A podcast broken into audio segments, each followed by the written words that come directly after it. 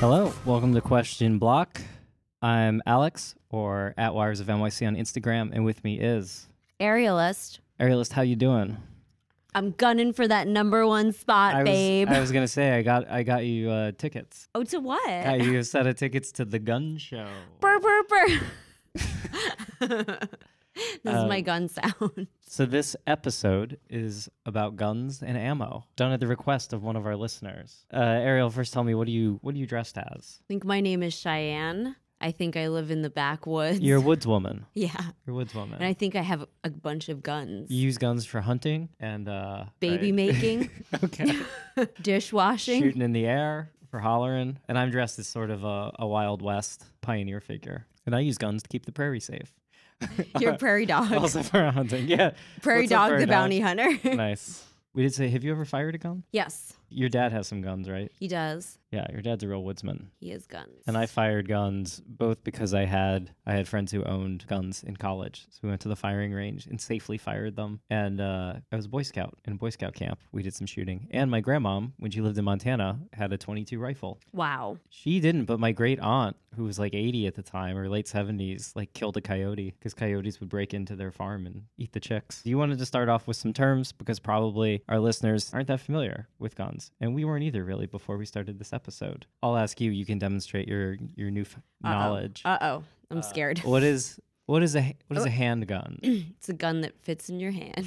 yeah, there you go. What is a rifle? It's a gun that does not fit in your hand that's kind of long. And it has a rifled barrel. Oh, I actually didn't know that. Okay, oops. It has like a grooved, a spiral groove that runs down the length of the barrel, which makes the bullet spin, which makes it a lot more accurate. Kind of like how a football spirals. Basically, I learned there's long, there's like long guns and short Yeah. guns, There you go. and it's it's actually it's cool though, right? Because the long guns, they're as you would think, it's like to sh- to shoot stuff a little bit farther away, and the short guns It are to shoot stuff stuff that is far away. Yeah, it corresponds to both the size and distance that it's meant to shoot. Uh, what is a shotgun? It's also a long gun, but I guess it doesn't have a rifle thing. Yeah, shotgun is a smooth bore and it shoots a cartridge generally of something. It's called shot.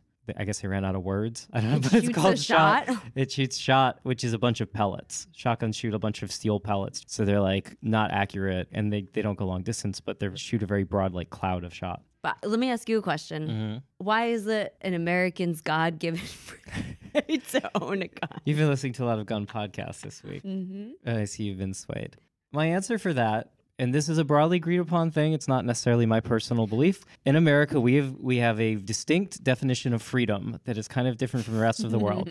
we have a super permissive uh, speech rights. So our First Amendment lets you say any hateful thing. Hate speech is protected in America, and it's not in other countries. And we have a Second Amendment, which, as currently interpreted by the courts, pretty much lets you own almost up to, but not overlapping with military and police hardware for firearms. You can own all kinds of guns. And, you know, we suffer for these freedoms in the fact that there's like a mass shooting every couple days in America, uh, and that, you know, people get to say hate speech out loud. That is what our the path our country has chosen. And we're not here to stand on a soapbox here at Question Block. We're here to learn. So let's talk about where guns come from. Let's. And you studied a lot of the people behind the guns. So you're going to fill us in with a color commentary. Some of our listeners probably know that gunpowder was invented in China uh, and it's considered one of the, the four ancient, great ancient Chinese inventions, right up there with paper, printing, the compass. Gunpowder was invented during the ninth century. And it was supposed to be a medicine. In fact, its name in Chinese, which is Hua Hua Yao, means fire medicine.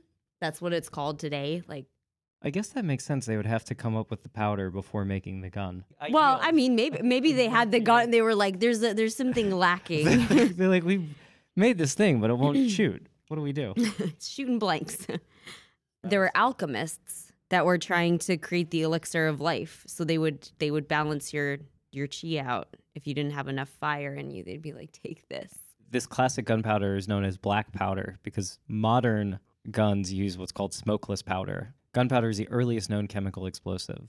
And it's a mix of sulfur, carbon, generally in the form of charcoal, and potassium nitrate, which, which is also hmm. known as saltpeter. Or poop. The sulfur and carbon act as fuels, while the saltpeter is an oxidizer, and you just add a spark and it's an explosive mixture. This episode, we're just talking about firearms, which, as the name implies, they use fire. So, yeah, how do you get saltpeter? From you get it from poop. Potassium nitrate comes from from crystallized poop. You can find uh, potassium nitrate in the wild on the walls of caves because the bat guano, uh, over time, as water evaporates out of the bat guano, it pulls the potassium nitrate to the surface of it. And these days, like chemists can produce it from nitric acid. They don't have to do the whole poop gathering thing. But classically, uh, throughout the Enlightenment era, uh, they had nitraries. Can you imagine working at one of these places? The nitrary. Yeah, it's like a terrarium for poop. Yeah, you would bury uh, human or animal excrement in a field. You would spread it out in these big trenches and bury it, and then you'd have to water it like once a week. and it's called the leaching process. The water, you water it, the water soaks into the ground, and then as it evaporates back out of the ground, it brings some uh, potassium nitrate with it, which collects as crystals on the ground. And then you pick that up, uh, dissolve it again, and boil it down to purify it a bit, and then you're left with potassium nitrate. Yeah. Oh, that process of coming out of the ground is called efflorescence. Just so you know, there's your chemistry term. Yeah, crucial component of every like you know war fought since you know the introduction of firearms. So since like 1300 AD, is that uh, poop was driving it.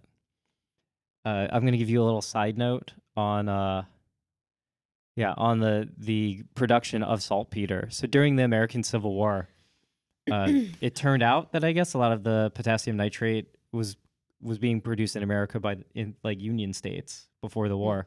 Checks out. So the, they had all the. uh, you can also use urine too. Urine's also a good component. Yeah, it's so funny. Uh, anyway, the con- the Confederate side ran out of saltpeter, so they were like running out of gunpowder. So they set up a special like for the Confederate like government. They set up a bureau of niter and mining to encourage local production. Yeah, where, where is it? The government advertised in the Charleston. Yeah, in, in November 1862, the government advertised in the Charleston Daily Courier uh, to find uh, able-bodied Negro men to work in the niter beds at Ashley Ferry, South Carolina. So this is like a first-hand source. Yeah, the in the National Archives they found payroll records of people working in nitro nitro niteries niteries. The South was so desperate for saltpeter for gunpowder that one Alabama official reportedly placed a newspaper ad asking that the contents of chamber pots be saved for collection. Yep. Kinky, but okay. Yeah, bring out bring out your shit. Okay, so back to the firearms. The gu- gunpowder's around, and then Gunpowder's around. And when do the Chinese like realize that they can? somebody figures out they're like, wait, if I make a a bamboo tube and stop one end, put gunpowder in the back of it, and then some stuff I want to shoot out of it and light it on fire, it will shoot the stuff. Confetti. That was the first And because every- they had paper. You know. yeah, putting paper with gu- your gunpowder. Well, they put them on the because the whole thing would get really hot and often just catch fire or explode. The first guns, quote unquote, were the fire lance, which was they'd put it on the end of a spear, like on the end of a lance, and then you could light that on fire with like a long fuse while in battle and just like burn people at a distance. Uh, so the fire the fire lance appeared in China between the 10th and 12th centuries. Uh, and then over the next couple hundred years, by the 1300s, it evolved to like the modern conception of a gun, where there's a projectile that you put into it. They replaced the bamboo casing with something made out of metal that could stand up to having gunpowder set off in it, and that could actually shoot projectiles.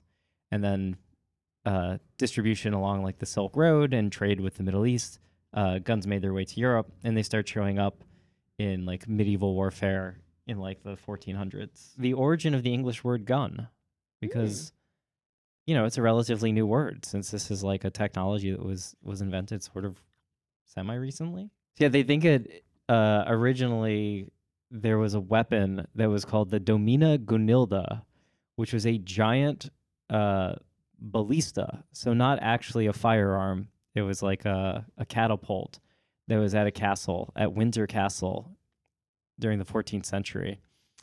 And that that name, the Dominita Gunilda, came from an old an old Norse woman's proper name is Gunhildr. Oh, in the like in the ring cycle. Yeah, and Gunhildr means war sword. Whoa. It was often shorted, shortened to Gunna. So it's the Norse war, word for war sword, uh, is where, yeah, gun comes from. Uh, there are other names for guns. So the Italian word is schioppi, schioppi, which means thunderers, and donderbus, which is a Dutch in Dutch. Oh, it is- Blunderbuss. Yeah, yeah, which became blunderbuss, which Great, is great album by the Which- or song by the White Stripes. Yeah, it is. Uh, yeah, that translates as thunderstick. It's funny because these come from like those are like literal terms for the like as translated for a gun, but it now is cool slang to be like let's like a boomstick isn't what is that like Walking Dead or something? No. Evil Dead. Evil Dead. He, the, the main character talks about his boomstick for his shotgun, but it's like that actually is where the word came from. Also, they they use the term hand cannon. Whoa. So I'm looking at a picture of like the earliest depiction of a gun, Yeah, and it's looks really crazy.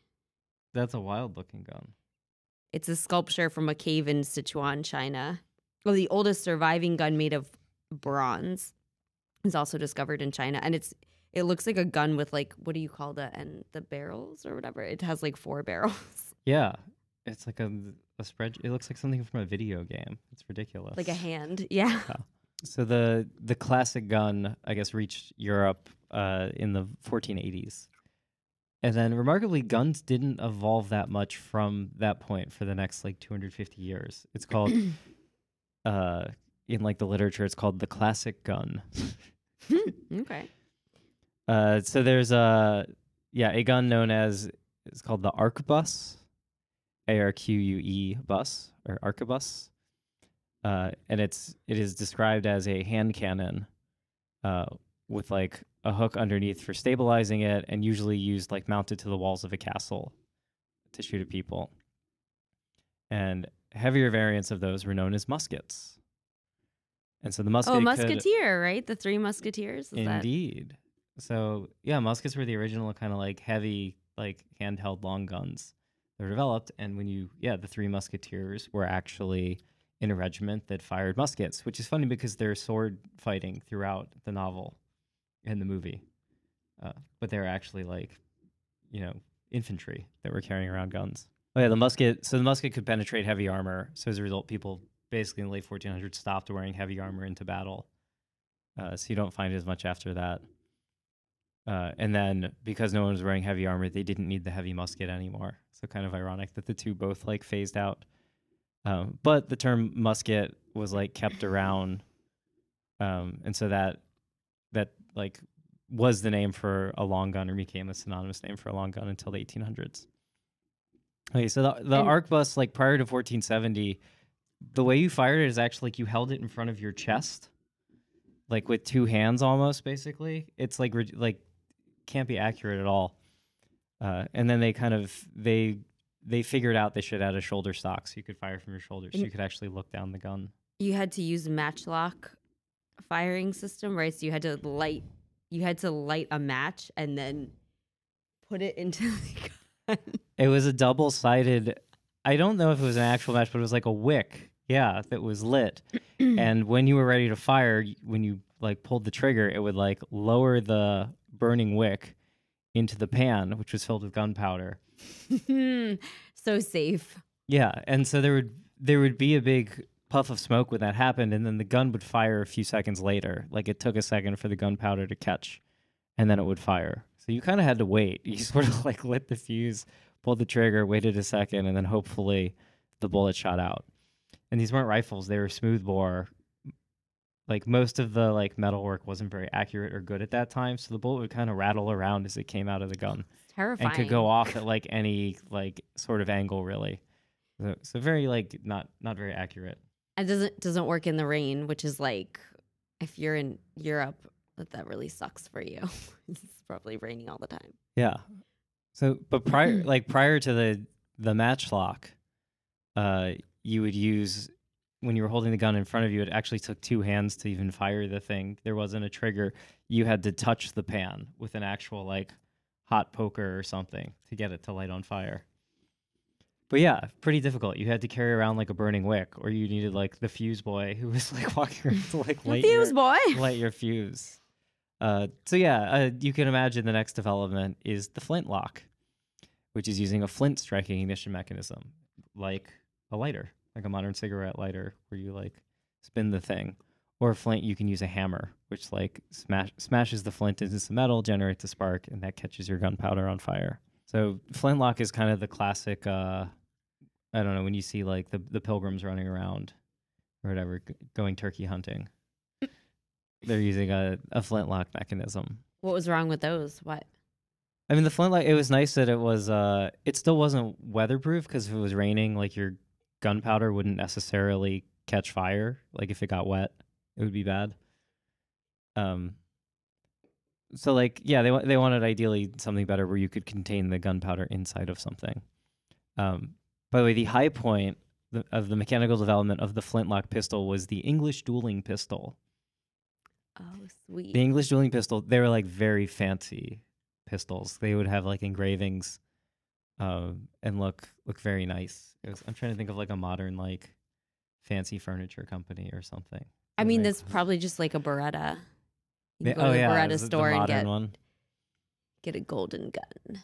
Yeah, the the English dueling pistol. It was designed in such a way that it, I guess, was pretty water resistant and it was accurate. For just one shot, right? I mean, that's all you. Yeah. It only needs one shot. Yeah, it's not not a repeating uh, pistol. Um, so they were they were like pretty large. They were 16 inches long, um, and they were sold in pairs, which is really, of course, right. that's so cute. I think it's cute that you're you would provide your own pair of dueling pistols for your duel. It wasn't expected that everybody bring. It wasn't BYOP. well, you get to keep it if you win. You know, Oh, I guess I guess if you win, you just go get the other guy's pistol.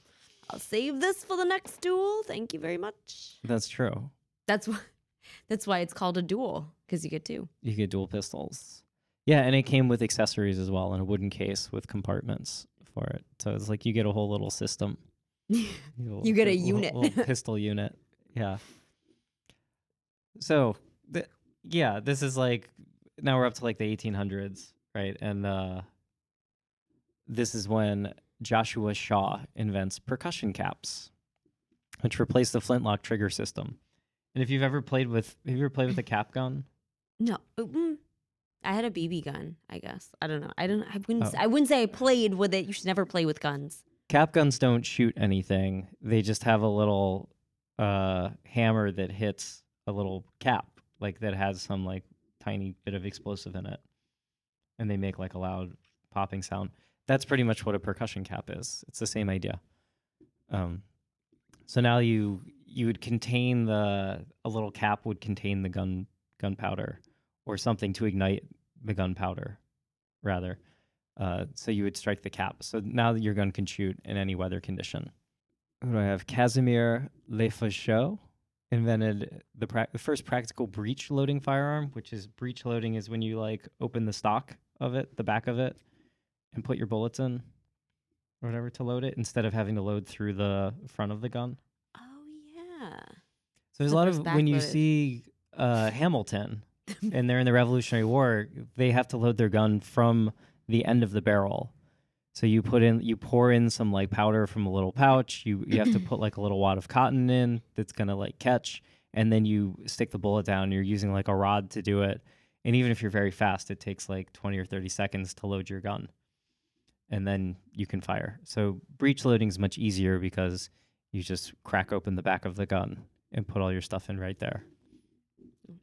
Um, however, all the guns up until this time are like pretty crappy and routinely jam and don't fire. And part of the reason is because this like black powder or the like Chinese gunpowder formula, uh, when it burns, it's still like there's a lot of like waste product and like soot that it generates. So the gun quickly like gets like the barrel of it and the firing mechanism, everything gets like this soot all over it, which quickly jams it up. So you have to like constantly be cleaning your your weapon and during a battle, like you only get like a couple shots before the gun gets like fouled or like too dirty to really work. My gun is fouled. And it meant the battlefield smelled terrible because there's like sulfur smoke over everything. stuff really takes off as we get towards the Civil War. We've got a, a few more innovations. Okay. So we've got rifling, which we talked about at the beginning, which is adding spiral grooves inside a gun barrel, which makes the ballistics much better. The flight of the bullet is much more accurate. People like thought this would work, but nobody could develop a bullet that would work with rifling. Uh, and then this guy, Minié, Claude Etienne Minié, Oh, I know him. He he invented the Minié ball, the first projectile that could easily slide down a rifled barrel. Uh, and it made rifles a viable military firearm, ending the smoothbore musket era. Also do we skip over bayonets? Yeah, when did bayonets get added to to guns? Really, I as soon as you got a long gun, probably they were like, we should also make Put the a end- knife on the end of it. Let's make the end It- sharp. This will come in later when we talk about Glock, which comes way later. That's why I want to mention the bayonet. They put bayonets on the end of Glocks too. That was the first Glock. Actually, was the Glock knife.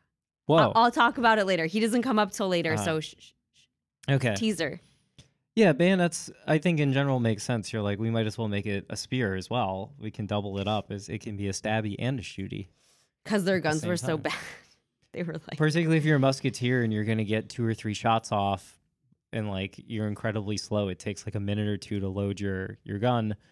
Uh, you'll get like if the enemy's charging at you, you get one shot, and then it's you know, you're either just stuck there or hopefully you have a bayonet up at the end of your gun, and so you can at least do some stabbing. Uh, okay, so so we're at 1849. The Civil War kicks off in 1865. Uh, I guess it is a sort of neat technical thing about the Minié ball is that it actually the way it works is the bullet actually flattens a bit as it gets fired. What is it made out of? Clay? What's going on? here? Lead. Most bullets are made out of lead. Okay. Oh, we didn't say that. Well, we are now. No, Okay. I mean like like shotgun pellets are made out of steel, for example. Most bullets are made out of lead because it's heavy. Or nowadays they're made out of something else, uh, because lead is very soft.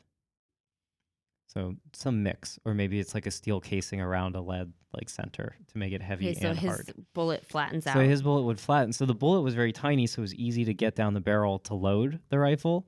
And then it got fatter as it got fired. It flattened a little and got fatter, so it f- expanded a little bit to fill the bore of the gun, which made it work. Hmm. I I don't know, clever little innovation. I am a nerd. Now we're about to get to the Winchester Repeating Arms Company. In 1860, Benjamin Tyler Henry creates the Henry rifle, the first reliable repeating rifle. So, what does repeating mean in this case? you don't have to reload it every shot, right? Yeah, Correct? Yeah. yeah. There's there's a rifle that you can you can get uh, multiple shots into it without having to reload. Um, and it's just in time for the Civil War, uh, which is yeah, it's it's one of the first like I guess major clashes of two armies that all are using pretty accurate firearms and that have snipers.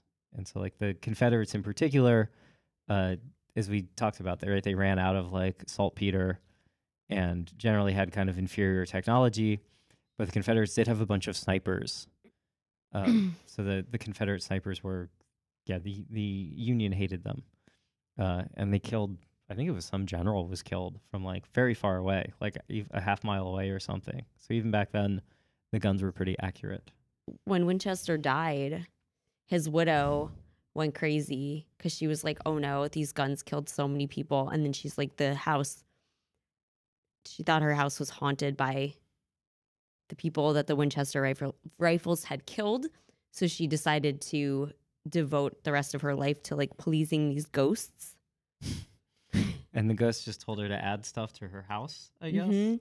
Well, she all it was half like she was listening to them, and half she was trying to like deceive them. So she would put staircases that like went into nowhere, and everything was like thirteen and just crazy, crazy like rooms that didn't make sense. Yeah, that'll confuse some ghosts. Weird, weird little staircases. Yeah. Can you, I think You can go visit You it. can go visit the Winchester house. Nice. Um, yeah. So the the Civil War, you know, it it ends. Um, with with the North winning. Cannons are also a big part of the Civil War. Wait, when is this?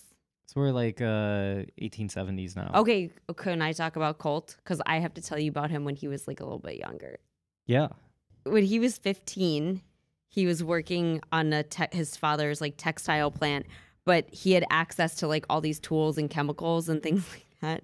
So he built a fuel cell and then he he advertised uh 4th of July like a spectacular and he exploded this raft on he just like exploded this raft using underwater explosive Nice. explos- explosives and there's this like crazy there was a crazy like explosion so then his father sent him to boarding school and then he was still into like fire and pyrotechnics so they kind of kicked him out of boarding school. So he he became a sailor. People think that he was inspired to make revolvers by the ship the ship's like wheel because he was like ooh. But the more likely story is that he just traveled to India and they had they had something They, they already had there. Yeah, they had the Collier guns in India. So he probably saw that and then he also wanted to invent like the cocking of the hammer of the gun to also be used to rotate and lock the gun. Yep. Right? So classic, classic uh, in westerns. In a lot of classic westerns, you see the character The like good, the pull the hammer back, and they cock it, and that's when like the barrel rotates to put the next. and it makes up. the sound is like it's like it, I don't know, I can't make this sound. It's like yeah. and Blink blink. yeah, revolvers very famously used in Russian roulette. So here's also why I feel like he's a lot like you because his not this part. Like his dad, you know, he came back, he was like, Dad, I want to make a gun. And his dad was like, Okay. Um so his dad financed the production of two guns, a rifle, and a pistol. The pistol exploded when it was fired. The rifle performed well, but his dad was like, I can't I can't give you any more money about this. So Samuel was like, I will patent it myself. He he had experience with laughing gas. So he toured around the country doing these like laughing gas demonstrations and he called himself the celebrated Dr. Colt of New York, London, and Calcutta. Nice. He had been to the, all those places. Yeah. So he he made all these like lectures. He was basically like a snake oil demonstration salesman. This, this, by the way, just to for the time period to be clear, I got up to about the Civil War with This is with military weapons and long guns. this is like rifles. 1832. now we're jumping back a little bit because Colt is really the like beginning of handguns, and what are termed they are called defensive weapons generally, and these are like civilian uh, owned guns because generally armed forces don't don't use handguns; they use more accurate rifles because they have all the gear and everything for war. So we're going to talk now, kind of in parallel, about the evolution of handguns and firearms for personal defense. So Colt is the the father, I suppose, of the the modern handgun. hmm He made a bunch of money doing this like medical tourism show, sideshow stuff. And then he was able to patent. yeah, he had to get had to get like startup funding by doing some uh some patent medicine shows. So he got he got funding and patented the Colt Paterson in 1836. Yes, he did. the first practical mass-produced revolver. Prior to this, handguns were really more like a ceremonial sword. They were like, if you were like a general or something, you could carry it around, but they were they were like quite expensive, and other than maybe the British, the English dueling pistol, uh, didn't have a ton of like practical utility. And Colt changed that, so he produced this revolver that could fire five shots uh, in rapid succession, and it became a popular defensive weapon, giving rise to the saying, God created men, but Colt made them equal. Uh, so today, in most of the world, handguns are generally used by police and military officers as they're known as sidearms. So you carry it on your side, but it is not generally used by like infantry or like you know soldiers in a battle. The peacemaker. The Peacemaker is the uh, the Single Action Army (SAA) uh, or the Colt 45, also known as the gun that won the West. Oh, okay. So he actually didn't in his company patented that gun, but he did not invent that gun. Yeah, because we was he even alive in, by 1873? 1836 was his first patent, so this is like 40 years later. And did he die of natural causes or by getting shot? He died in 1862 Oh, in yeah. Hartford, Connecticut. so he never lived to see the Colt 45 get produced. Hartford, Connecticut used to be classy, I guess. Now there's a lot of guns there. still, or still. Still classy. Uh, so Colt 45s are. Uh, it was very popular with ranchers, lawmen, and outlaws. it Col- shows up in all these Western movies. Colt 45 is we're talking about Browning, who invented it, who's Oh. the most influential like gun Uh, person. so Browning worked for Colt. well, he pa- he got it patented by Colt, but we're skipping over Gatling, so I feel like we should talk about Gatling and then go go to Browning. Gatling, Gatling, the Gatling gun was in 1861. So it's a gun that fired a lot of small bullets instead of like a big bullet, and it was it was just to like improve your cover on the battlefield. And Gatling Mm. wanted to. A lot of people say that he's a pacifist, but really he just was like, I hate war, and I wish there were like less people in the war, or I wish they could like finish sooner. So he wanted to invent a gun that just like prevented, like that got people in and out. And so this gun, the Gatling gun, you would just like shoot, and it would it would just fill the air with lead so that you could run away.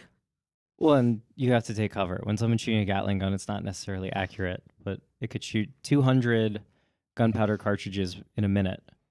And the the Union used the Gatling gun. And so did Predator. So they- they used it in Predator. That's that's a Gatling gun. I think the term Gatling gun just came to be used for any gun that had like sort of multiple barrels that rotate, which is in Predator, mm-hmm. Well, Um, there you go. and fed by like the classic like belt of like ammunition.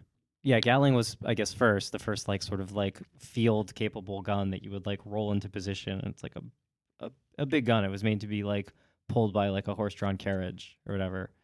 Um, and then that was followed up by the Maxim gun, which was invented by Hiram Maxim in 1884. So the Maxim gun is the first single-barreled machine gun. The Gatling gun has multiple barrels that rotate into position and fire one after another. That's pretty cool. The techno- the technology. Yeah. So the thing that, by the way, that made the the Gatling gun possible is the invention of what's known as smokeless powder. The smokeless powder is invented in 1880, and it it like pretty quickly replaced gunpowder, which became known as black powder after that. So smokeless powder, it's not entirely smokeless, but uh, it's a different chemical formulation than gunpowder. So gunpowder, I think it's 55% of the mass is left after the ignition, so you have all this crap that like clogs up your gun. Smokeless powder, for the most part, like the majority of it, uh, turns into a gas. Once it like ignites, it all like burns off, uh, and it really doesn't leave too much stuff behind. So that's crucial because if you're gonna have a gun that's firing, hun- you know, hundreds of rounds per minute, uh, you can't have it like letting off like soot that like clogs up your gun. And this is around the time also when they invent the concept of a cartridge. Uh, and so now we'll we'll go back to some some nerd terms real quick, right? A bullet is the the heavy piece of metal that flies through the air. A cartridge nowadays is what you buy For your printer. or for your gun. Uh, the cartridge has gunpowder in it. Instead of putting in the gunpowder separately like you used to, the cartridge is a full little unit, a metal unit that has a bullet and gunpowder in a casing. And so you just have to hit the cartridge with a hammer hard enough that the gunpowder in the cartridge ignites. That shoots the bullet out of the gun. And then the gun is designed to eject what's known as the shell, the spent empty part of the cartridge. So that's why when you what is that in the Matrix? There's like that classic scene where they're shooting a Gatling gun from the helicopter, Mm-hmm. and there's a very cool camera angle shot under the helicopter of shell casings just like raining from the sky. So now you know. Now you know why Rain it looks like that. um, you want to know about Browning in 1855? Yeah, tell me Well, about that's when he was born, I guess. I will tell you about the gun that killed Lincoln since we're around the Civil War. It was the Derringer. So the Derringer is a it's like the tiniest, sneakiest little handgun. Derringers are generally single shot. They're muzzle loading and they use a percussion cap invented by Henry Deringer. By the way, it's kind of I don't know if it's neat or not, but every gun is just named after the person who invented the gun. There aren't too many other technologies like that. Anyway, uh, Derringer Pole invented. dancing moves. Po- Oh, there you go, like the Aisha. So Derringer is a pocket pistol, and that is what was used by John Wilkes Booth to assassinate Abraham Lincoln.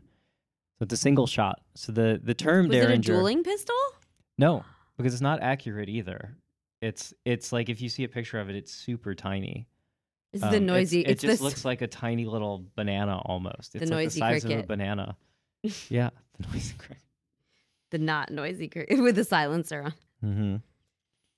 Uh, it's Derringer's become a genericized uh, misspelling of so Derringer with two R's now just refers to any tiny gun, uh, and it's like a misspelling of Henry Deringer's name, which I'm sure he loves. Um, so it was it was like copied around the world. Uh, modern Derringers are multi-barreled. I think typically two barrels, and so maybe it'll have two triggers or something. Um, and is frequently used by women because it's easily concealable in a purse or a stocking. Oh, that's cute. Yeah. So the cute- guy, cute little gun. yeah. So that's 1825. Uh, this little pocket pistol is invented. Oh my God. So Browning made he made or patented so many guns. Look, there's a list. Look at all these things that he patented. Like oh, all it's for wow, wild. rifles and handguns alike. yeah.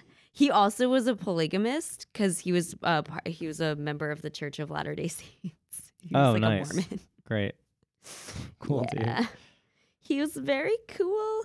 He made the semi-automatic shotgun and the like or the first the first ones like Winchester and Colt like bought his designs.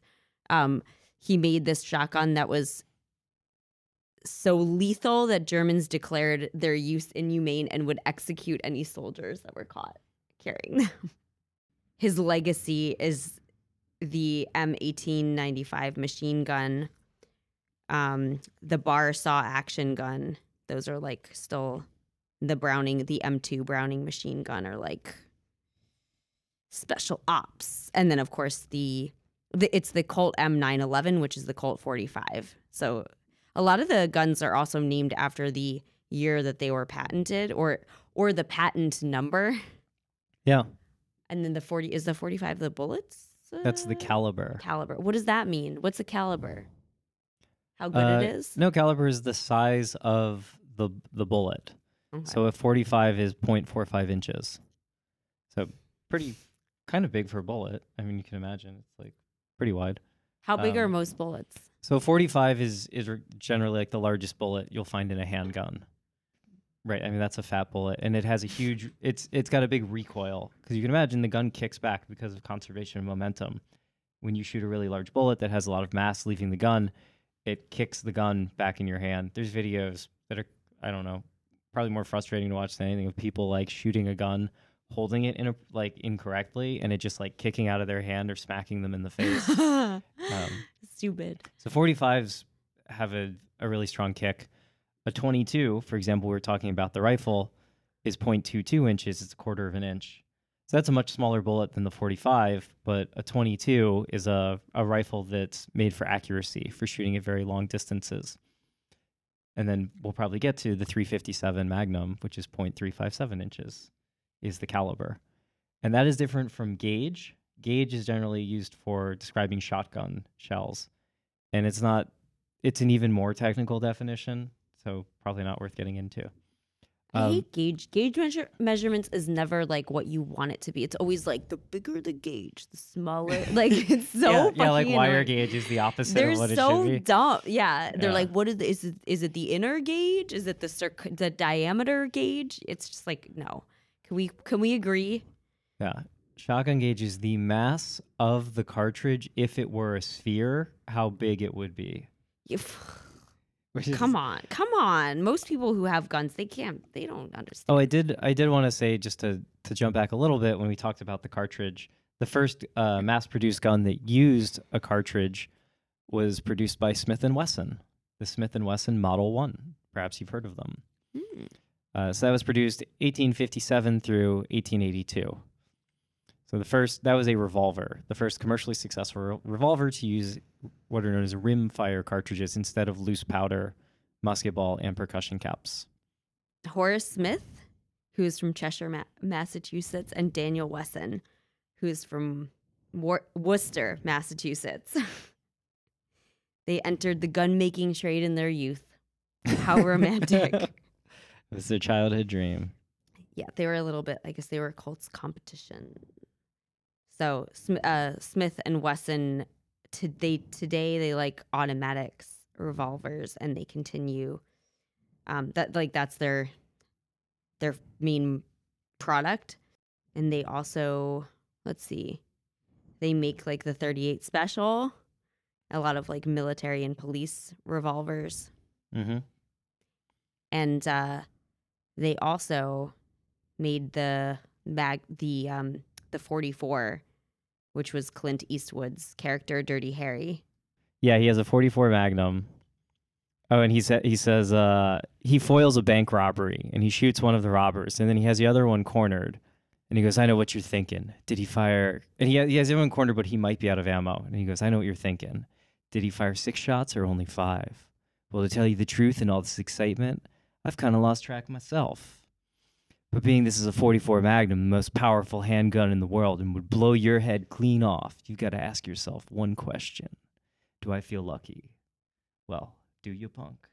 And Oh, it turns out that he was out of bullets. That's what in the movie Brick. That's what when he's fighting the the like potheads or whatever. That's where that. That's like um. I just realized that is a modified like speech of that. He's definitely like channeling Dirty Harry in that scene. Yeah. Because he's like, are you? Yeah, he's like, are you feeling? He's like, I I have six senses. like you only have five. I, no, no, he goes, and Brick, it's even better. He, he goes, I've got all five senses and I had a good night's rest, which puts me six ahead of you Yeah. losers. Almost all of these guns we've been talking about were developed by Americans. and that's gonna change. Danny specifically wanted me to talk about the Mosin Nagant, also known as the three line rifle M1891, and is known in the West as the Mosin Nagant, which is actually not the correct name. So it was developed in Russia uh, and the former Soviet Union. It was known as Mosin's rifle. It's a five shot bolt action. Uh, internal magazine fed military rifle and they are they made like millions of them they were all over the soviet union ended up in all the former soviet republics and are still used um, in some like countries that don't have quite the uh, ammunition stockpile of the United States. They're still used today in some conflicts. Um, and there's like, yeah, what do I have 37 million units were made since 1891. Um, and so they developed it because there was a back in the late 1800s there was a Russo-Ottoman war. The Russians were armed with single-shot rifles, and the Turkish troops had Winchester repeating rifles. Uh, and they like the Russians took heavy casualties because of it because they like would take one shot and then have to kind of stand around uh, while the Turks had were taking multiple shots. So the Russians had a sort of a competition. They got like th- they they accepted like three different designs and they like compared them all. And so Mosin and Nagant were two of the guys who submitted designs. And I think Nagant's design was like overly complicated and like it was going to be too expensive and Mosin's was like good enough but like sort of cheap. Uh, and so what the committee did is they like then like sort of combined both designs to like take the best features of each. Um, what did they? They awarded Mosin like the the award, but Nagant was like furious, and he was like, "You stole some of my like design." Uh, and so I guess Nagant was like had been developing other guns for them. So to make things right, the committee gave Nagant the same award money, like two hundred thousand rubles. The czar himself like stepped into the dispute, and he was like, "Don't put either of their names on the gun. It's just called the three line rifle." Ooh, burn. Except then in the West, because of the dispute, everyone just called it the Mosin Nagant.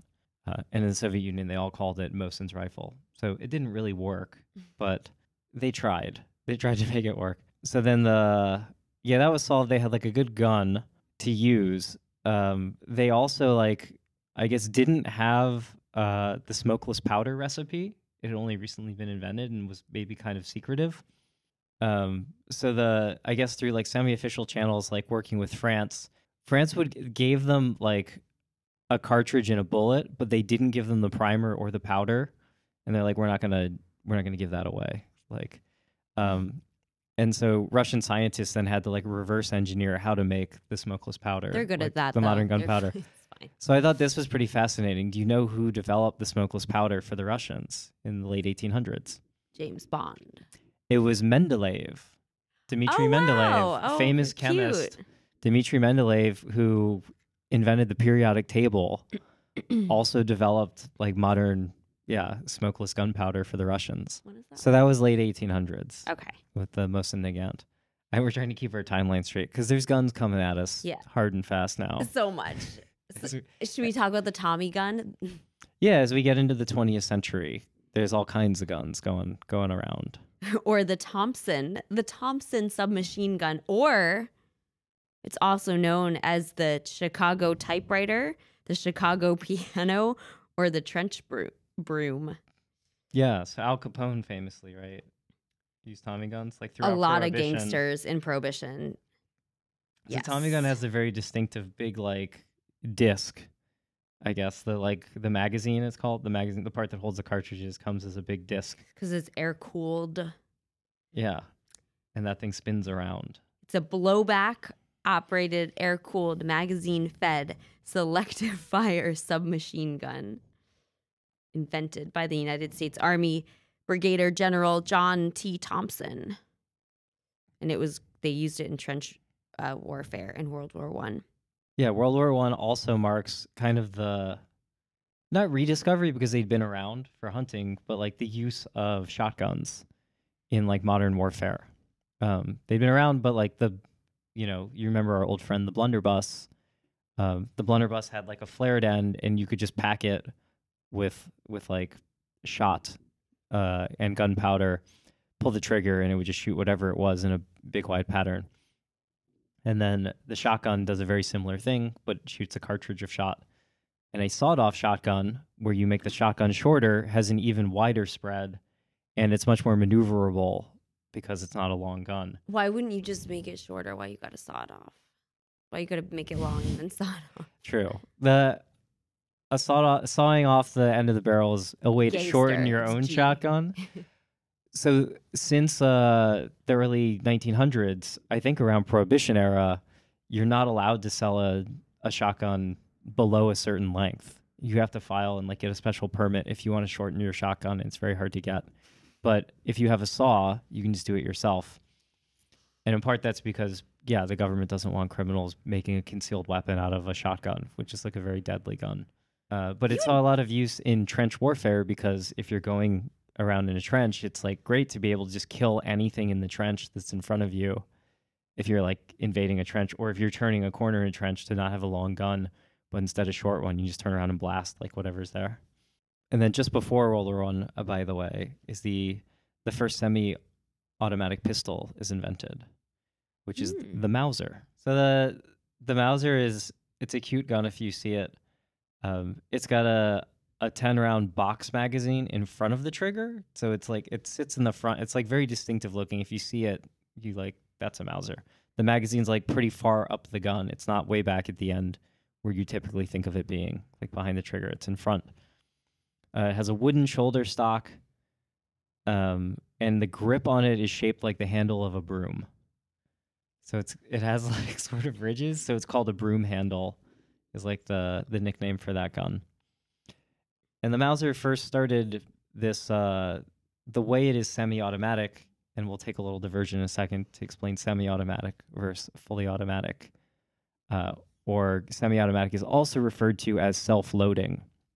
So the idea is that it used the recoil energy of like shooting the bullet out to advance the next uh, round into the chamber.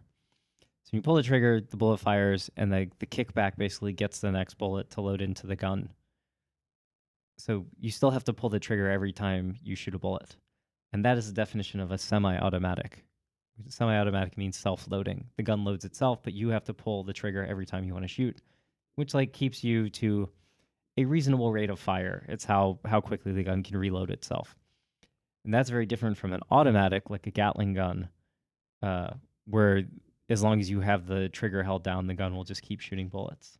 Even in the United States, with our very permissible gun laws, civilians can't buy automatic weapons. civilians can just buy semi-automatics.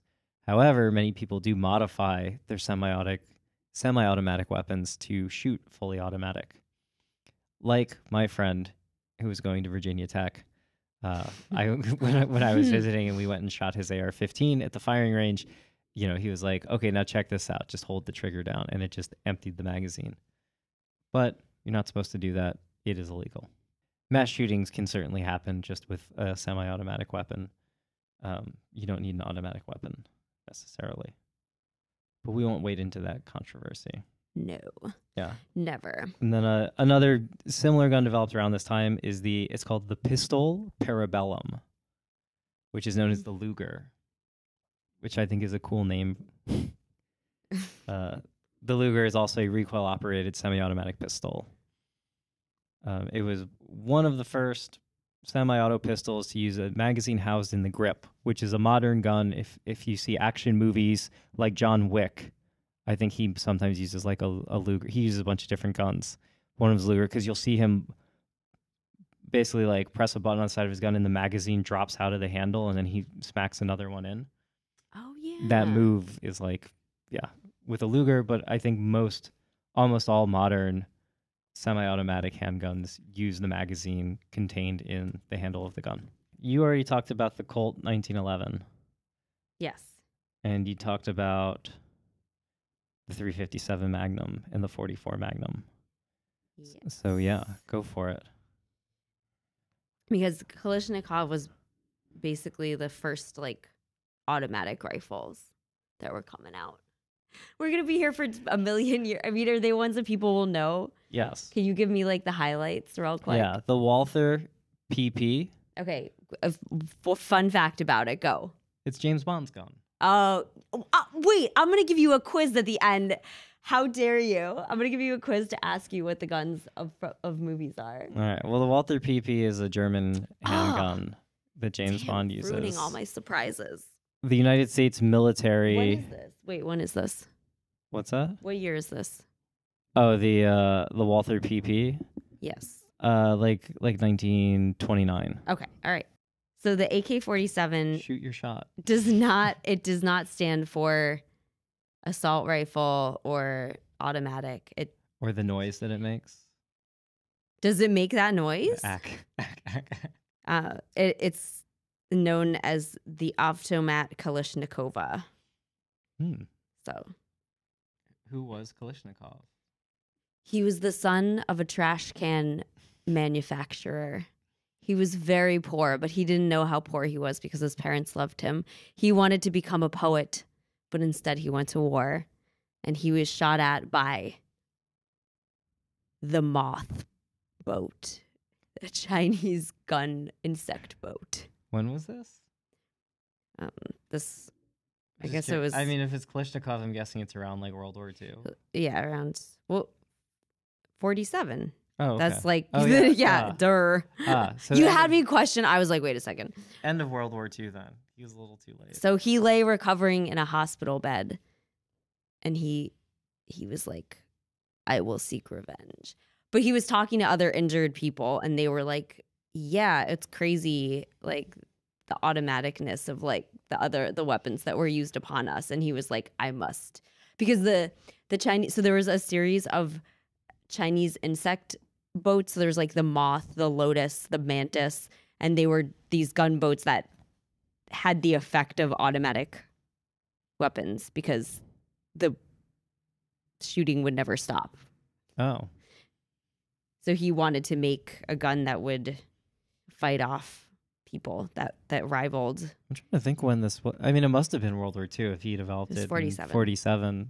Yeah, so he made these guns and they're very they're very very inexpensive to make and very easy to use because he was like if they're complicated there's going to be human error in making them. And also he knew that on in assembly line like in in Russia because it's like communist assembly line people got paid pretty well but he was like I don't I don't want there to be like human error on it so he made it very simple to make Well, this was yeah, this was the communist Soviet Union mm-hmm. when he developed it. yeah So it is the most popular ha- the most popular gun design, the most popular firearm worldwide, without question, is the AK-47. Yes. So the current estimate is that there's about 500 million firearms in the world. 100 million of them are variants of a Kalashnikov. So what what like percentage is that? 20%. That's wild. And no one in America owns one, right? They're probably they're much they're That rare was- in that's America like a- What? Well, they're they're rare in America because the American equivalent would be the AR-15. Yeah, I think it's because they're not allowed, right? To, for civilians to own, but people will like buy them from China and make. Or am I wrong? Is that wrong? Oh, maybe they probably are all. I don't think you're allowed like to own automatic. an automatic weapon. I think that's illegal Maybe in they America. make one a version for civilians. I don't know. That's but you can make you can make yours automatic though, and uh, trust. There's many you people are like, here, look at my lawn. It's filled with my homemade Yeah. AK-47s. I can't believe that like they will sometimes question our video for like using a Lady Gaga song, but they're not like watching these. I don't know who they is too, but like they're not. You know, there's videos of like people's gun tours, Well, and they're like, "Here's my address." um, It's moderated by guns. by robots. So it's easy for a robot to tell you're playing a Lady Gaga song. It's hard for a robot to know that your guns are, are ghost guns.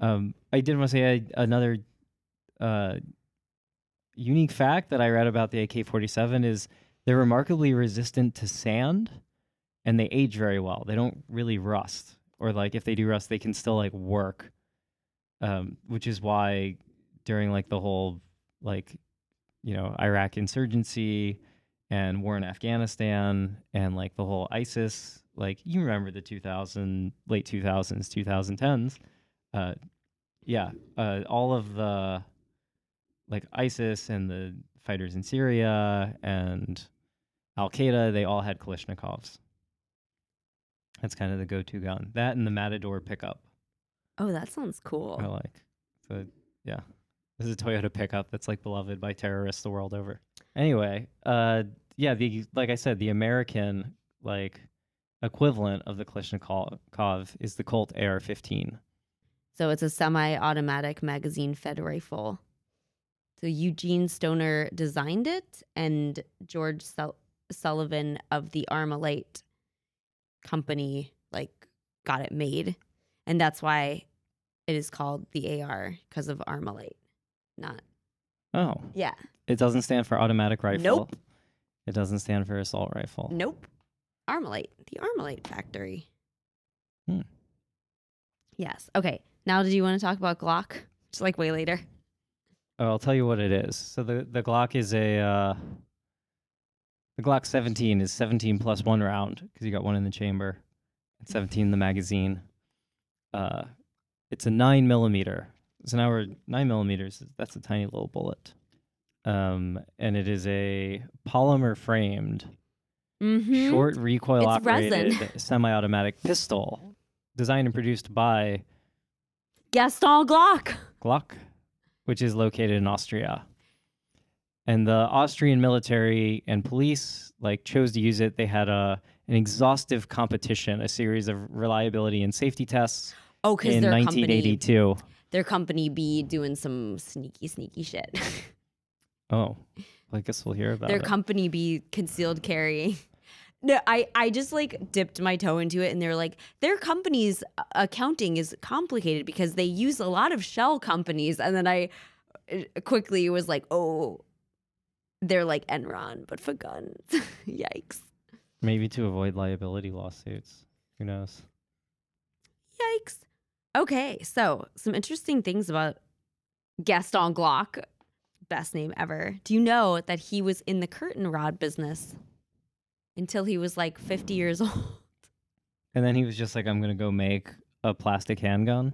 Well, because he was he had a lot of like different ventures and he would um he was a re- a resin crafter. He loved polymers. He liked making sheaths uh, for field knives. I guess that's that's really why he was into polymers. And there was this uh there was a competition announced in 76. The Aus- the Austrian army had a competition to improve on the bayonet. See, I told you this would come Hmm. this would come back. So he he was like, "What about the Glock?" He called it the Glock knife, I think. And I think he won that contest. He he was like designing this other like patent because they they also wanted to make just like another better gun, and he wanted to like, try. He wanted to like try to do it. Um, I think he bought like some stocks or something in the Aust. Somehow he got into like the Austrian army offices, and he like overheard people talking. They were like, "Oh, our guns like suck," and he was like, "Can I design this gun for you?" And they were like, "No." And then he They got said no, even after he won the bayonet Yeah. competition. and then he got a list of all the qualifications that they were looking for and he it, there's so many the one that i remember off the top of my head it could have no more than like 57 pieces to put together and he he made Exactly. hit no no 37 he's Oh, he was like i'll do you better than that Oh, nice. yes his the first pistol took one year to produce and he applied for the austrian patent in 1981 Nice. there you go. Oh, uh, and the reason why it is called what is it? The Glock. The Glock 17. Glock 17 is the famous one. Yeah, that's Well- a very popular one. The so uh it's just named after like the patent. I think the the Glock 9 though is like the famous one. Oh, okay. The first famous one. Got it. And that is just because it was like his ninth patent. There was also a murder, a murder attempt. So he suspected that one of his close his closest financial advisors had been embezzling funds, and he confronted Everett, this guy, this financial His name was advisor. Everett. yeah, Everett. Everett, get over here. Get over here, Did he Everett. hold him at gunpoint? Uh, well, Everett hired a French mercenary to murder Glock with with a rubber mallet in the car park. Whoa. And then Glock was able to fight back. And Everett and the assassin were sent to prison. All right. He defended himself from a mallet attack.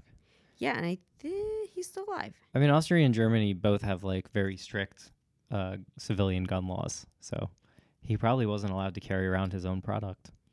Yeah. Oh, there's also a I don't know, it was like a they were like stop rappers using the using our guns because they were they didn't want uh, Glock to be just a euphemism for any handgun, and a bunch of rappers said okay, and then they did not comply. It's like champagne Kleenex. or Moet. Yeah, I have, despite initial resistance from the market uh, to accept a perceived plastic gun because it's got a polymer Oh frame. yes. People felt it was plastic and there were fears that it would it would let people circumvent metal detectors. Because you know why that is though. because it doesn't have a lot of metal in it. It's made of plastic. Anyway it's obviously not true though because if you have the magazine or any of the bullets they're like have like you know lead and like you know some like steel alloy or whatever to make the bullets that's going to set off the metal detector. And the internals of the gun are made of metal. The entire thing isn't plastic. It's just like the the kind of exterior frame is made of plastic but it makes it lightweight which is important in a handgun so the is Ariel saying you're saying the like popularity uh of the gun led it to like everybody calling everything a Glock, which is true. Uh Glock pistols are the it's the company's most profitable product. They command si- 65% of the market share for handguns in United States law enforcement agencies. They supply numerous national armed forces, security agencies, and police forces in 48 countries, and they're very Ooh. popular among civilians. So, Oh. two thirds of uh, U.S. law enforcement agencies use Glocks. The latest now, we this brings us pretty much to like the modern day, um, where we've talked about all the handguns that are out there. Um, and yeah, Glocks being the most popular, so I guess civilian handgun as well as like police department handgun in the U.S. Uh, what does the military currently use? They use the Colt M4 carbine. So carbine uh, is the term for a gun uh, with a. It's not sawed off, I guess, but a carbine is if you have an intentionally short barrel on your gun. Um, and often they have a folding shoulder stock. So if you ever see like that's what SWAT teams use. It's what's now used in the military. If you ever see like U.S. military, they have guns where the shoulder stock folds out, and it makes the gun more compact, and you can carry it on your back uh, easier. So that was developed in the U.S. during the 1980s, uh, and it's a shortened version of the M16 A2 assault rifle. So if you're M16, that's the long version. The M4 is a short version. It's used extensively by the U.S. Armed Forces, and it replaced the M16 starting in 2010. The U.S. Marine Corps has used it since 2016, and it's kind of like the go-to weapon. It's adopted by over 60 countries worldwide, and uh, it's like NATO approved, I guess. So everyone in the NATO alliance, so like all of Western Europe. Um, so like the guns we're currently shipping to Ukraine, for example, Hmm. I'm sure a huge number of those are are M4s. Um, yeah, so carbines are kind of the go-to. They manage to be like both very accurate, but like you can give them to infantry, and a big part of figuring out like infantry, there's like kind of a very standard that the like army has figured out, like a standard weight that a soldier can carry to like while still like walking a whole lot. And soldiers now have a lot more gear because they have all this like, you know, cool like you know heat sensor camera technology and like the night vision goggles and like they're carrying around computers and stuff uh, and body armor. Uh, so making the the actual gun a lot lighter allows them to give them like more defensive uh, tools to carry around. They're very famous. There's so many very famous scenes with guns in movies, right? Well, I'll, okay, so I'm gonna see if you know. Can I ask you? yeah, sure. Okay. Okay. Uh, okay. So the Dirty Harry. We already talked about this, but Dirty Harry was the the 44 Magnum. correct. The in Desperado, In Desperado. there's a there's a guitar guitar case gun. What kind of gun? Was that like Antonio that? Banderas's like partner has like a guitar case that also has like a Mhm. machine gun in And it? And what machine gun would that be? Is it a Maxim? Yes, it is. Very good. Nice single barrel machine gun. Yeah. The 007 Uh, we that's the Walther PP. PPK. PPK. PPK. okay. Yeah, it's like a little. I mean, yeah, if you remember the movies with like classic Sean Connery, James Bond, it's a little black gun. what is the little friend from Scarface? Oh, say hello to my little friend. That's uh, it's not little though, right? He pulls out an automatic It's yeah. gun. So, is it a Kalashnikov? It's an? AR-15. AR-15. Okay. So he's got an American gun. I was guessing. I was like, well, he's Cuban, so maybe right? he got it yeah, from got yeah. from the Cubans who would have like the the Soviet gun. yeah. Nice. Um, what it gun in the Predator? Oh yeah, I talked. We talked about this actually. that's a gat. Yep. He shoots the gat. Yeah, that's that's a classic scene where he feeds all of he he feeds all of the ammo, like all like two thousand rounds that he has into the gun. Wipes like just deforesting the whole forest. Misses the predator still, Hmm. and then it ends. He's like catatonic almost, and the gun barrel's just rotating still. Oh yeah, very creepy shooting. scene. Yeah. Well, it's not shooting; it's run out of ammo, so you just hear the like as it just like the barrel's turning. Creepy, Scary, spooky, scary. Mhm. Whoa, Han Solo's blaster. What is it based? on? Han Solo. Oh, he has a little like he fires like from the hip in that one scene, Yeah. or a lot. I think he shoots from the hip. Um, I don't know. Is that is it based on like a a Beretta? It's a Mauser Or, oh, Mauser. C ninety six. The a person who does have a in Underworld. Underworld, she has a Beretta, the f- the full auto Beretta. Oh, she would have a lady's gun, a lady's Yeah. handgun. Yeah. She uses a pair of them.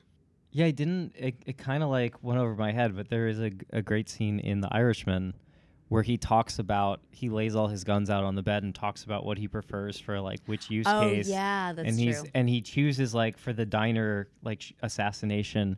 I think he chooses a 357 because he's like, I want a good medium size gun. The f- 45 is like too conspicuous. I can't bring that into a restaurant, and I don't want this little, you know, like 22. A nice mid-sized gun for this assassination. Tell me the specialty guns, and then I'll tell you some myths from movies.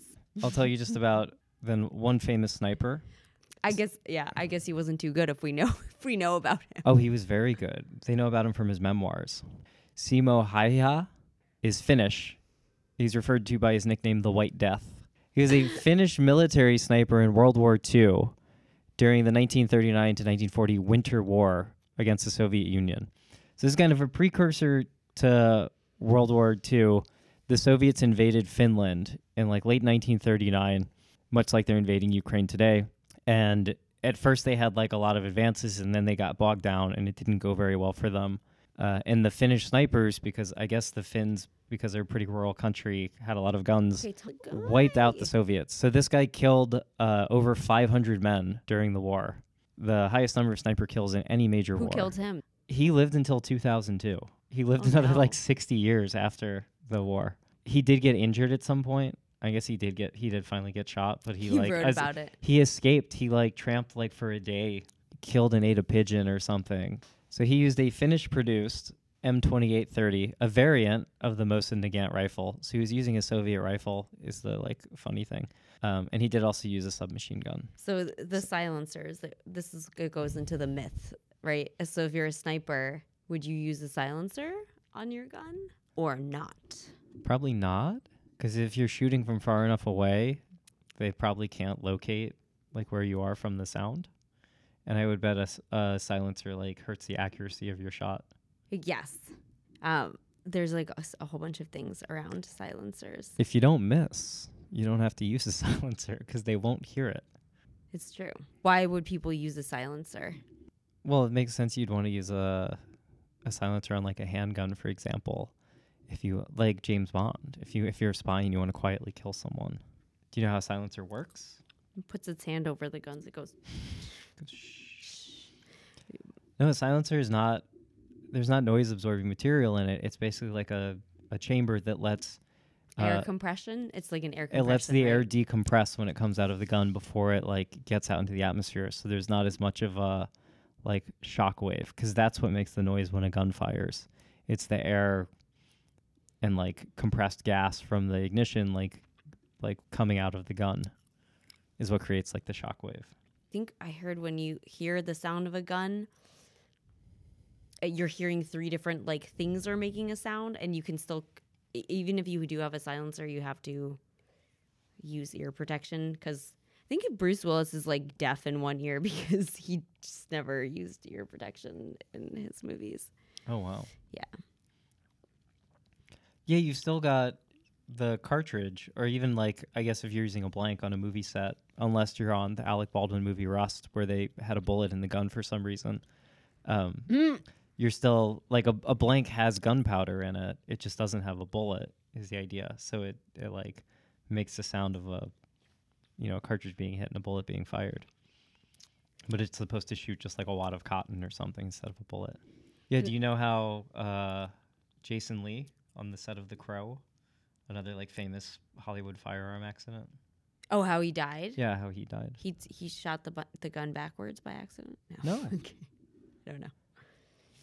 Um, I think what happened is that like the something the technicians like didn't clean the gun correctly, so there was like gunpowder residue in the gun.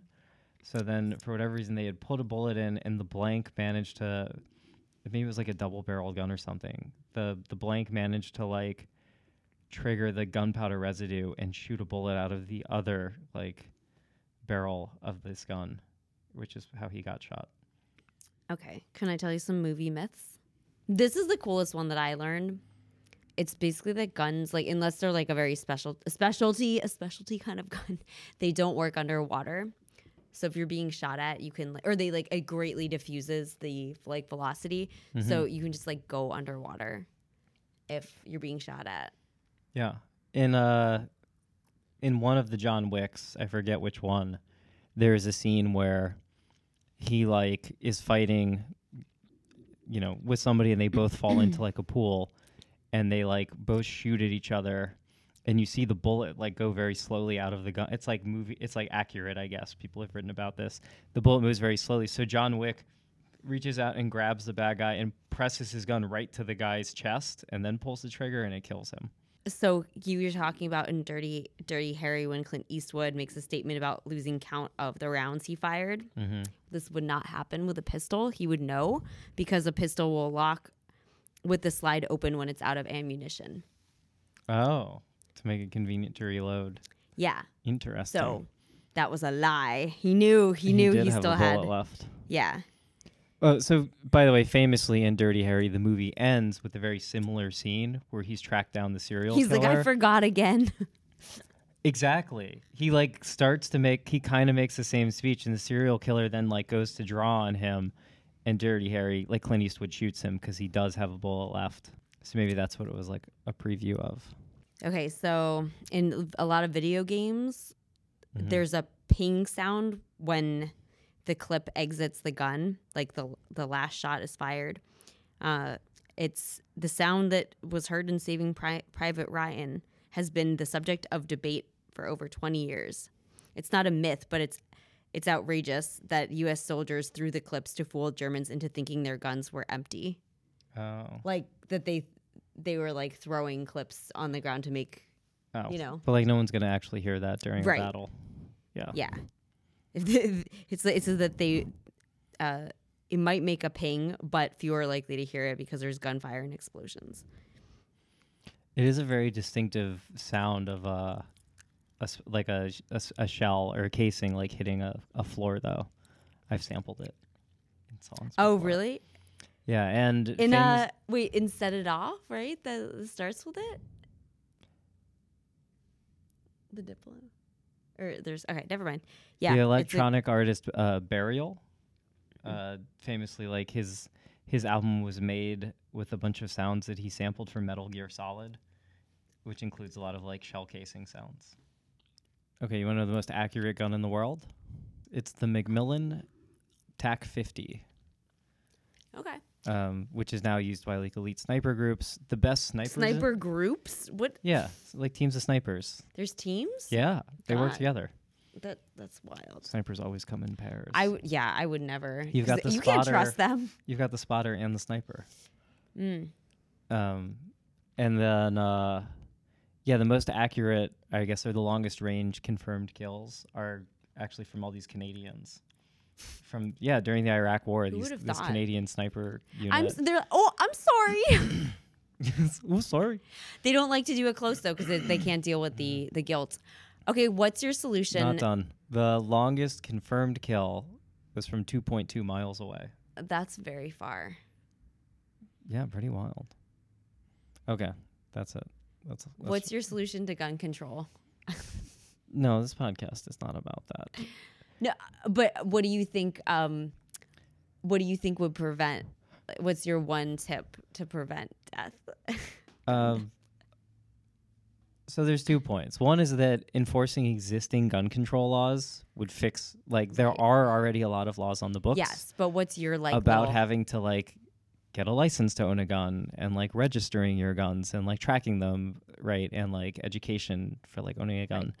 And most of them like a lot of them aren't followed is Okay, often a problem. What's your solution? Personally, Enfor- enforcing and making the penalties for not following those laws like much stricter. by gun. right. Yeah, that would by be using so guns, cool. by shooting the people. I'll just laws. pistol whip you. my my solution is that when you buy a gun, you they the government has to subsidize the gun stores to do like a little cute two week like gun camp where you get to like hug each other and like have a trust circle. I think you the trust circle. You just like point your guns at, because that way also if you're like gonna get you the gun. never, you never point. That's like a real basic of like firing range discipline. You absolutely never point your gun anywhere except at the firing range. It's true. It's true. These are true things. also trigger discipline very important. You never ever put your finger on the trigger unless you're like You ready to shoot Always your gun. act like your gun is loaded at all times. Yes, always act your gun is loaded, and always have your. You'll see it when people correctly like show off with their assault rifles or whatever. In clips, they have their their index finger is straight over the trigger or below it because you don't put it on the Mm-hmm. Or trigger hold it until you're ready, or in just hold it up You like a just hold it, baby. yeah. You swaddle it. Yeah. Well, you, so you would point your finger, like I don't know. I feel like I feel like uh, some some type of like human uh, bonding would help, because then also if you're getting the gun for suicide purposes, maybe you would feel happier after going to gun camp. Yeah. We'll we'll perhaps do a, a separate episode on gun control or uh, issues with about gun violence because, you know, it's it's a very complex subject. Their entire podcast dedicated to it. Yes. Wow, that was a lot. A lot, a lot of guns. That was so many guns. Um, yeah. Any other stats or movie? No, that's it. stuff It's you wanna good. We're good. We're good. We're good.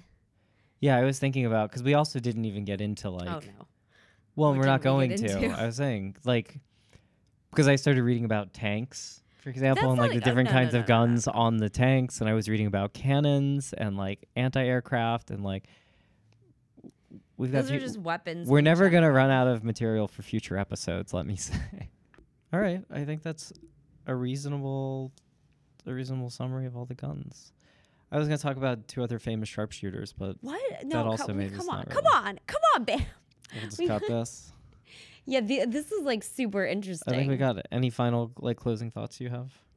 What is a ghost gun? It's a gun without a serial number, Just uh, right, like some people build their own cars. You can certainly assemble your own gun. and people do, and you can look at it on YouTube because they give you a nice little tour. Yeah, but those guns don't have serial numbers. I mean, you can, you know, you can scratch something. People also will file the serial number off their gun because And the gun do? is registered to somebody, um, and guns are generally supposed to be tracked through like a national registry system, and that's also a big problem. There's all these loopholes, as I was saying, existing laws. There's all these loopholes with like if you buy a gun at like a trade show, at a church. they like don't follow it, and they're supposed to. Be, There's often like a waiting period to buy a gun. You know that like that's the thing, Yeah, so that you don't they make you think about it. They're like, you, you, really run out to buy it. a gun. Maybe you shouldn't be buying this gun at all. But you can buy guns at Walmart. You sure? Pretty easy. I think place so. to I don't know. Yeah, I've they- never, I've never been to a Walmart, so I, I don't know. Oh, it's in the outdoor section. You can't buy handguns at Walmart. You can definitely go buy rifles at Walmart.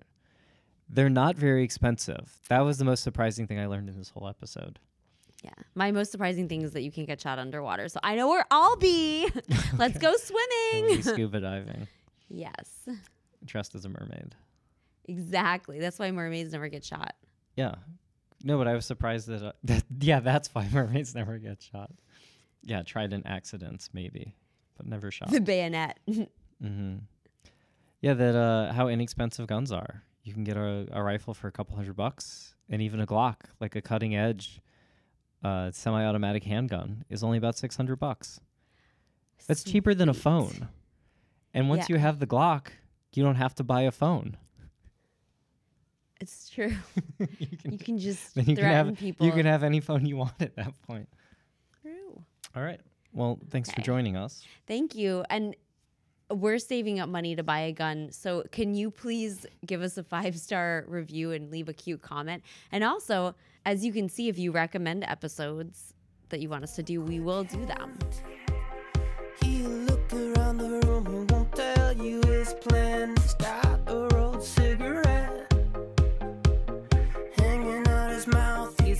Cowboy kid. If I'm a six shooter,